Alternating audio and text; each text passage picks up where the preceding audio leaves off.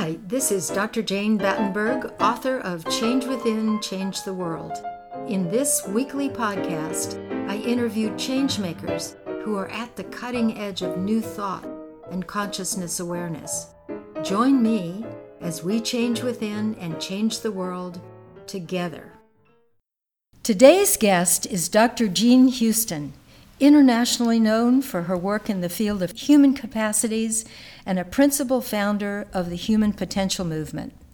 Noted for her ability to combine a deep knowledge of history, culture, science, comedy, spirituality, and human development, she has authored over 30 books, including my favorites Jump Time, A Mythic Life Learning to Live Our Greater Story, and Mystical Dogs.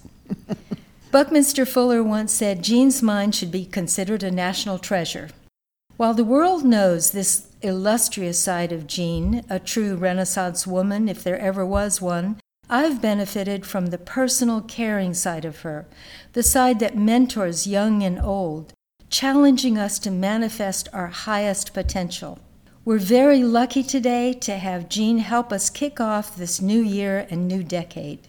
These days, when we often feel we don't have enough time, Jean takes a fresh approach to the question of time itself. Her topic is the miraculous possibilities of transforming time. Welcome to the show, Jean. Thank you so much, Jane. Well, I'd like to start with you have a philosophy about time itself. Could you explain a little more about time? Well, you know, I think my so called philosophy arises from my fascination with some of the discoveries of quantum physics, which suggests very strongly that time past, time present, time future are simultaneous in hmm. ways that we can't understand because we're all addicted to the arrow of time, one darn thing after the other, the past going relentlessly into the future. But quantum physics says, no, no, no, no, no, it's all there. I mean, if you recall that uh, T.S. Eliot talked about time past and time future are gathered in time present. So this got me thinking how can we use these innate, often unused human capacities to work and play with time? We think of time, for example, as chronos, one thing after another. But time also has, to use another favorite Greek word, Kairos, Kairos. Kairos is the loaded time. It's the potent time. It's the time in which things happen, both in our lives as well, I believe, in the times that we're living in now. We are living in Kairos time, or as I like to say, kairotic time, the passion of the loaded time. I see time as we often think of it as like a metronome, you know, ticking away mm-hmm. minutes, hours, days, and we never have enough of it. And yet you're talking about something very different. Well, I'm talking about being very human about time. I mean, just, just think about the way you have fast time, you have slow time, you have uh, time of transformation, you have time of loss, you have angst, anxiety time, you have a kind of extraordinary time of celebration, celebrational time, like we're in now, you know. I mean, you, you name some other times that you have found in your life, Jane. Uh, well, when I'm at the dentist. dentist time, yeah. Major category, dentist right. time. So, what do you recommend people do for to change the time? Well, you begin to look at the enormous potencies of time. And one thing that I've done, and perhaps we can demonstrate it here, is find ways of using time very differently. I mean, for example, I have, as you know, a very complex life. I, I think I'm, I've, in terms of my experiences, I feel like I'm 275 years old. And it just keeps compounding, it doesn't go away.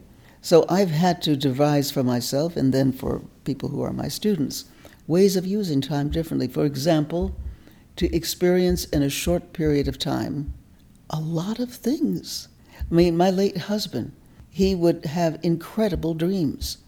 And maybe the dream, I might even test him, he'd fall asleep and he'd go to sleep for 10 minutes. And then he would come back and say, Oh, I've had so many. Oh, it's been so wonderful. And I said, Well, tell me about your dream, Bob, sitting on the edge of the bed. well, and out would unfold something that could have been like the the great books of the Iliad and the Odyssey and the great adventures of all the heroes that ever were, and traveling not only all over the world into other worlds, and maybe only ten minutes by clock time had gone by. And then he would say, "Well, Jean, what did you dream?" I said, "Uh, uh I walked the dog," because in the end of his life, towards the end of his life, particularly when his his external life was very quiet, as whereas mine is such a speed up in ordinary calendar time that I've had to deep down, deepen down into realms of myself where there was a sufficiency of time, whether it was to write books or lectures or solve problems or whatever. So, can you just give um, people that may not know about this a little capsulated oh, sure. version of how you get sure, sure, into sure. that? Well, all right, I, I start with a story when I try to talk about these things. When I was 19, I had a terrible hobby. I used to jump out of planes Oh. I mean, with a parachute. they were very cheap in those days. It was five dollars a jump, you know. And uh, you know, you, you didn't have very much training. They took you to a barn and they taught you how to jump into the hay, you know, from the rafter, and how to fold your parachute. Well, anyway. So I had maybe, I don't know, nine or ten jumps, and I was very happy. And I went in one Saturday, and I leaped out of the plane quite happily, and I pulled the ripcord, and nothing happened. And I kept pawing and tugging away at this darn rip. Nothing happened. And then my life went into another place and time. I was in life review. And my whole life, from zero to 19, seemed to go very passively and beautifully. And then either the parachute opened or we're having a conversation in heaven. you don't know that you had died, did you, Jane? Oh. Anyway, anyway, then I looked at some of the other records of this kind of thing. The Swiss mountain climbers, the Swiss Alpine Club, has many, many variations on this because people would fall off the mountain and expect to die and get caught on a tree or something, you know, and remember that. Well, this being so, I said, I, you know, I can teach people to do this. And so by this time, my husband and I had done an enormous amount of work in hypnosis, trance states, altered states of consciousness. So I would put a person into an altered state and say, I'm going to give you two minutes of clock time equals subjectively to all the time you need to take a trip around the world or something like that. Right. And in most cases, if I have a room of 100 people, at least 80, 85 would be able to do it. And they would come back with these wonderful tales. Well, I crossed the Indian Ocean and I found myself in a, and then they would go on and on and on and tell me about all the things and the people. And sometimes people would go on for hours telling what happened, you know. Well, once I found out that people could do this, I then would take them to learning something, studying something that would normally have taken them many, many hours. And I would take them into a place where they would meet a master teacher of some skill they had. For example, if I were to say to you, who or what is the master teacher that you would work to help you increase your skills? Because I know you have a lot of sporting skills.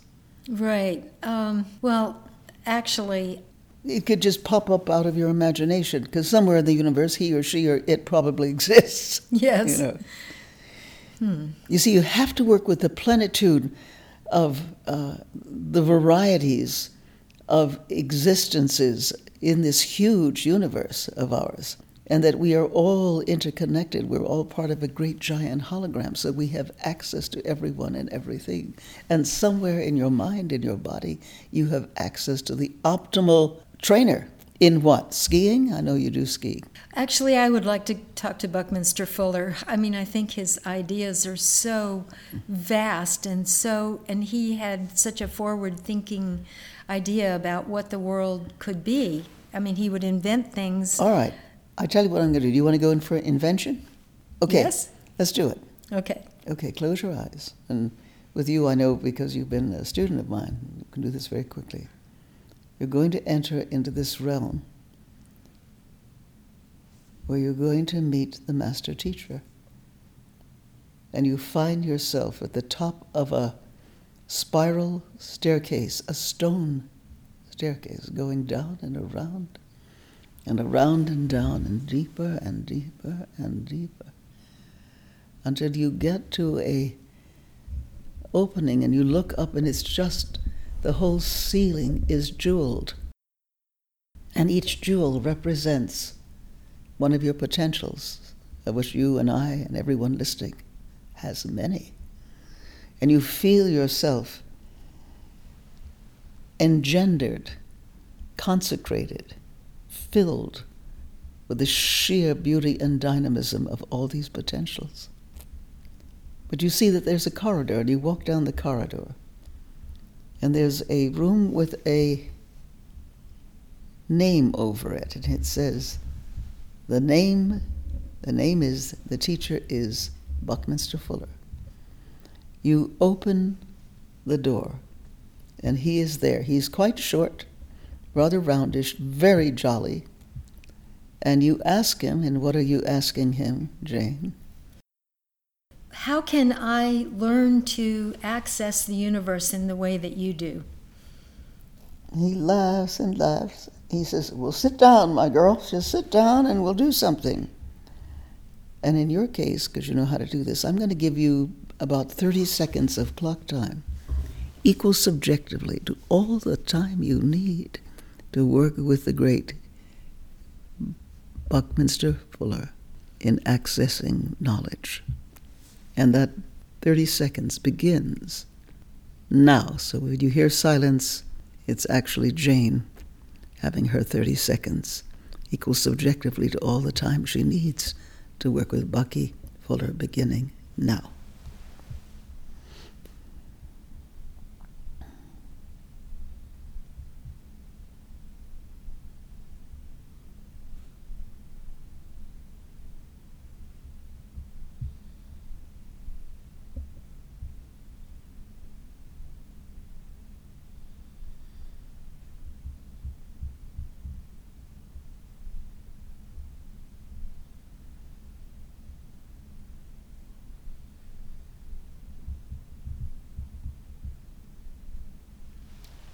And the 30 seconds are up, and what has happened? wow. Well, that's it's pretty vast.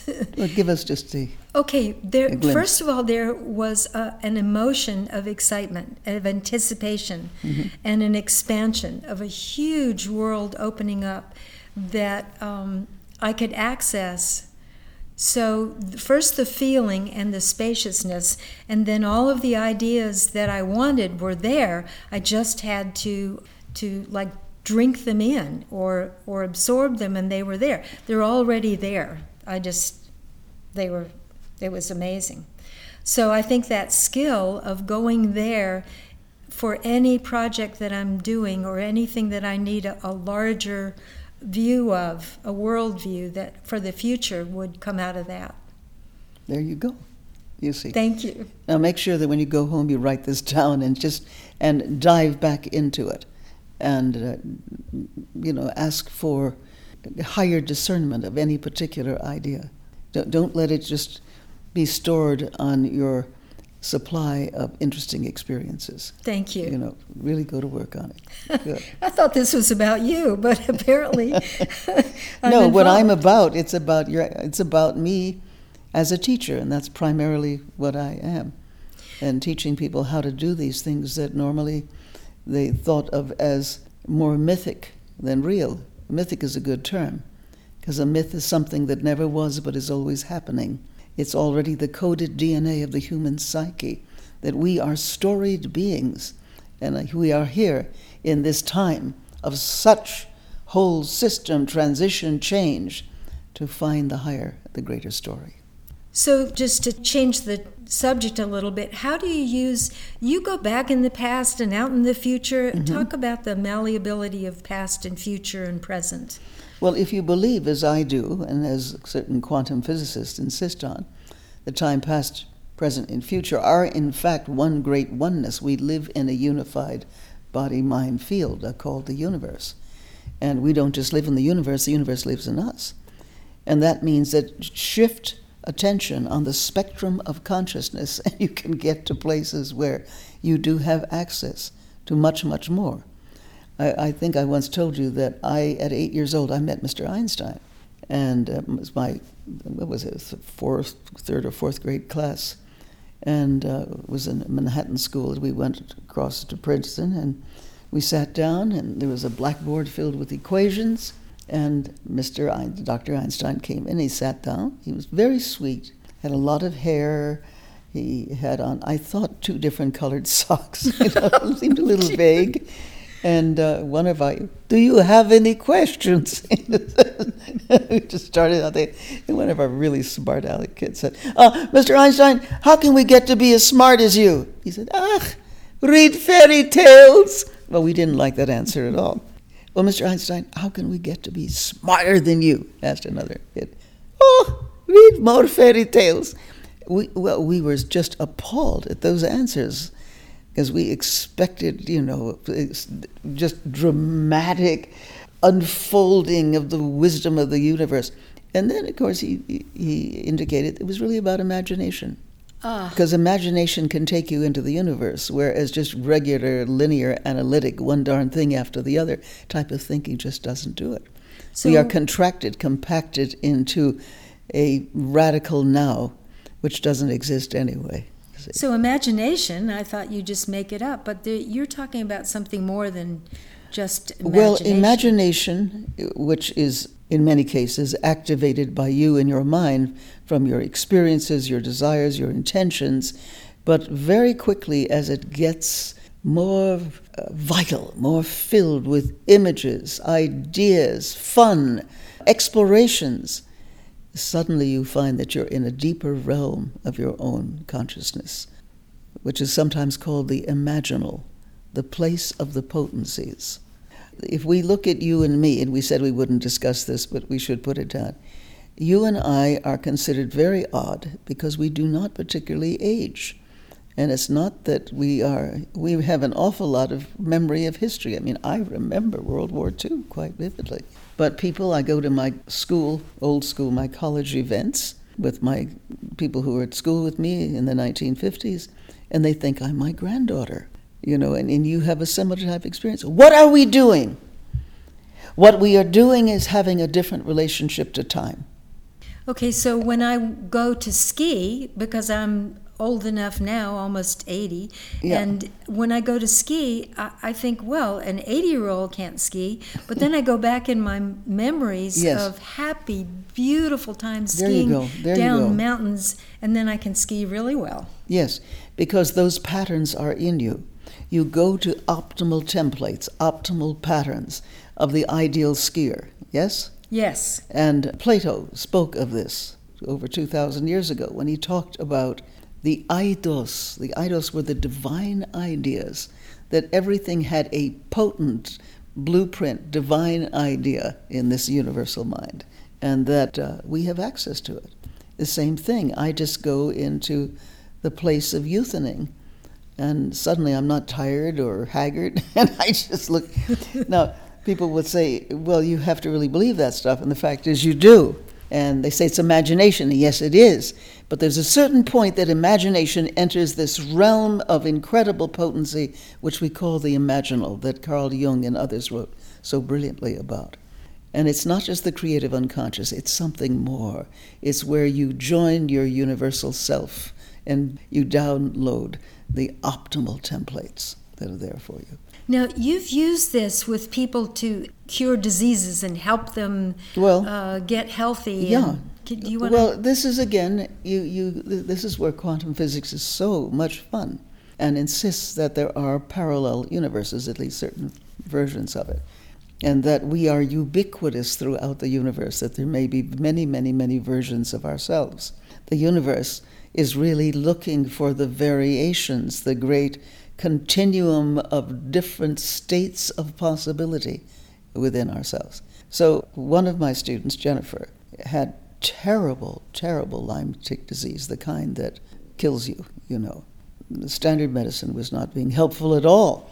So she, I put her into an altered state, and I said, "Let us assume that there is another Jennifer who's perfectly healthy out there. I want you to go and meet her. And she happily went there and uh, got there instantly because it's a hologram. It's not that you're flapping your, your arms and flying over the universe. and she found someone she called Jennifer Four. And Jennifer Four was in this amazing state of health. And I said, well, they must have, the two, the two of you must have some kind of energetic resonance. And even if you don't believe it, suspend disbelief and believe it. And sure enough, within the field of sheer healthness of this other version of herself, she began to feel herself empowered to uh, not only an idea, but an actual feeling and practice of high health. So and Jennifer, Jennifer Four needed not... something too. Ah. Because uh, Jennifer One is a superb speaker. And she said, I, I need some of the gifts of speaking. And they had a little transfer that went on. And she went back a number of times. Well, within about two months or so after that, she was cured. Just completely cured. It, and it began happening right away. Now, people listening to this will say, well, why can't I do that? Why can't. Well, you know, belief is everything. Belief structures reality.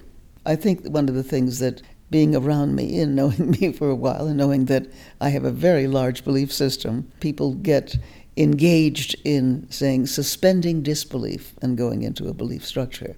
It's, it's, it's the same thing in physics where they say, you know, the observer changes things by virtue of the observation. In different states of consciousness, we have a greater plenum, a spectrum of possibilities for observation than we have in our normal everyday waking state. So, what about going into the future? Do you use time? Can you like transport yourself into the future well, you change can, it, or well, you can go visiting first of all. I mean, I often have sent people visiting different possible futures. I mean, this is good old science fiction, you know, also. or going to a place where they have, let's say, a, a, parallel, parallel world where they have worked out their issues that had been similar to ours. Ah. And people do come back with re- really remarkable, ingenious ideas. Interesting enough, there is a recurrent theme. Can you guess what it is? Of what happened that changed their, their world when the world was in such trouble? It's women. It's the rise of women to full partnership with men in the whole domain of human affairs. And what that does is they see how women gathered together and said, We need a higher pattern. We need to make a world that works. The climate has gone berserk. We've got to. Anyway, they go on and on with very similar issues that we have here. Now, you may say this is just them just reiterating today and has nothing to do with what's happening in another part of the cosmos. But they come back with tremendous ideas, but they begin to see why the Dalai Lama said that it was certain kinds of women in certain places that would save the world. So that is whether my research subject is a woman or a man. I've been amazed that this is the one thing, if I do this exercise, that keeps coming back. I'm reminded when we went to Africa, we saw herds of elephants, and they said that planes would fly over the elephant herd mm-hmm. to find ones, the males that had ivory tusks. Mm-hmm. And so the female elephants would take their ears and cover over the male tusks when the planes flew over. So I thought, wow, that's interesting that the males and females protect each other. Yes. I think there's a balance or a back and a, forth. A very deep balance, as, as we hope with our human uh, species that that is true to some extent. But the elephants, I, and I've known a fair number of elephants in my life, and they are very wise beings. After all, they've actually been on the earth much longer than we have. Yes. And they have solved many, many problems. Highly intelligent we err greatly when we think of many in the animal and any of the other different species as lesser than ourselves. They are really different tribes, different nations, different ways of thinking and seeing and being, as people like Jane Goodall, for example, have shown so exquisitely. So, what else do you recommend people do with time to access more potency in their lives? Well, one of the things they can do is a very simple exercise where they have an egg timer and they put it on, let's say, two minutes or three minutes or one minute even. And they give themselves an imaginative task, an imaginal task to do something that would normally take longer. It doesn't have to be years, but they can do things to finish some idea. I mean, I've had more people finish their doctoral dissertations teaching them to do this. Because the interesting thing that when you are in the alternate time zone, you don't really bring along the, your heavy bag of regrets or doubts. You are much freer when you enter the other time zone. And so, thus, finishing some piece of work that would normally you would just slog away at and say, I can't do it. I, I'm so bored. You're in a different field of thinking, of feeling, of being, and ultimately of doing.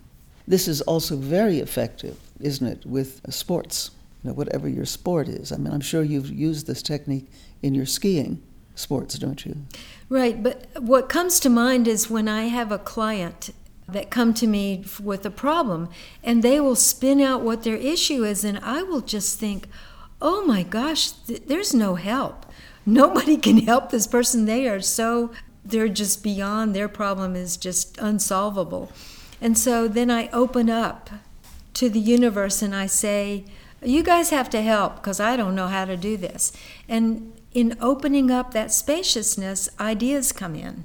So I just let go of yes. me being in control and allow that. And then invariably, when I get that feeling, I know the therapy will be successful. There you have it. That okay. would be an excellent representative example. Now, you had asked before about the future. Yes. And there are many, many futures. I mean, uh, this is another part of quantum physics that for any action, there can be a different kind of future.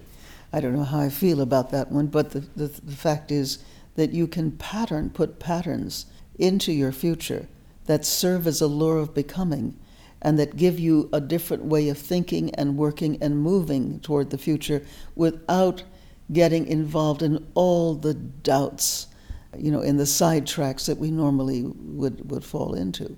In my study, which has been considerable over many years, of people who seem to have an extraordinary level of, um, of good luck. Mm. And I find out in many cases, it's just because they have a different view of their life. I mean, Margaret Mead, the anthropologist, who was not only a close friend, but she considered me one of her daughters, you know, the adopted daughter. And she spent a lot of time with us. I asked her, You are so lucky, so fortunate. I mean, luck just sort of seemed to be following her around all the time. She thought of something and it happened, you know. I've never seen anybody so lucky. She said, Yes, I am blessed. And I said, Well, why are you so blessed? And she said, smiling benignly, Because I expect to be. and she lived in that state of really dramatic expectation of the good. And whenever it didn't happen, she'd start to yell at the cosmos, Why, this is not right. That's wrong. No, no, this is, has to change now. And it was almost as if the universe said, Yes, Dr. Mead, yes. and things would shift. I mean, uh, but I, I have seen in, with other people who've had this, this, this level of what we would consider remarkable good fortune, they also live within that harmonic of things flowing, creating, generating positive results. And they really believe it. And most of us think, when is the other shoe going to drop? I heard that you have 11 different ways to transform time. I think in one of your salons you were talking about the 11 different ways. Mm-hmm. If people want to learn more about what you think about time or if they want to sign up for one of your salons or whatever, do you is there Well, they can they go to jeanhouston.com. Jeanhouston.com. That's, yeah, okay. Jean Houston is one word, dot com. And they will find their way into a website of mine and various opportunities. And in many of my books, I deal with some variation of this. Not to actually the degree that I'm discussing with you. A lot of my time research actually has not been published. Uh, ah. Yeah. You're, you're getting a foretaste of it here. So, in the last few minutes that we have, you've been talking about the potent moment for a long time, Kairos. Unquestionably, we are at a time when we need this. By the way, what you hear, and we're now eh, at this point, we are at the end of December, eh, that's a woodpecker that has showed up here and is pecking away at the wood of my house. Now, you see, he has, he's lost in time, just like we are. So those things are this woodpecker lost in time and having arrived here. The woodpecker, at least, is some kind of pecking bird. So that's we are here. We get lost in time. And that's a marvelous analogy to where we are. Because so many people feel that we are in lost time. We are in a time of negative kairos.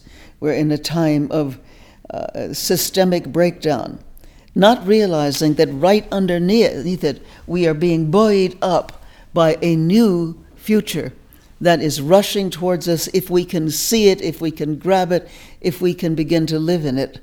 Thank you, Mr. Bird out there. I think that's a wake up knock. and that's a wake up knock, knock from, from the deeper realms of consciousness This is coming at at just the moment. The bird started this, you know, but the fact that he only arrives ever so often, and he arrived right now, you see. That's Kairos time to tell us that strange as it is in the middle of the end of December, he is still full of hope and is trying to build a nest up there. So, in the last few minutes, is there any final words of wisdom that you'd like to? Words of wisdom, such a strange phrase. You know, it puts you on a, a terrible kind of beachhead of unknowing because, frankly, there are so oh. many different words. Well, I would go back to spiritual words and, and the great poem that goes The human heart can go to the lengths of God. Dark and cold we may be, but this is no winter now. The frozen misery of centuries cracks, breaks, begins to move. The thunder is the thunder of the flood, the flow, the upstart spring. Thank God our time is now. When wrong comes up to meet us everywhere, never to leave us till we take the longest stride of soul folk ever took. Affairs are now soul sized. The enterprise is exploration into God. What are you making for? It takes so many thousand years to wake. But shall we wake? For pity's sake. This is the time of awakening. This is Kairos time. Thank you, Jean, very much for sharing your wisdom with us and being on the show. Thank you, Jane. So you don't miss any of our shows, make sure you subscribe to podcast.changewithin.com or click the subscribe button below. Until next time, this is your host, Dr. Jane Battenberg.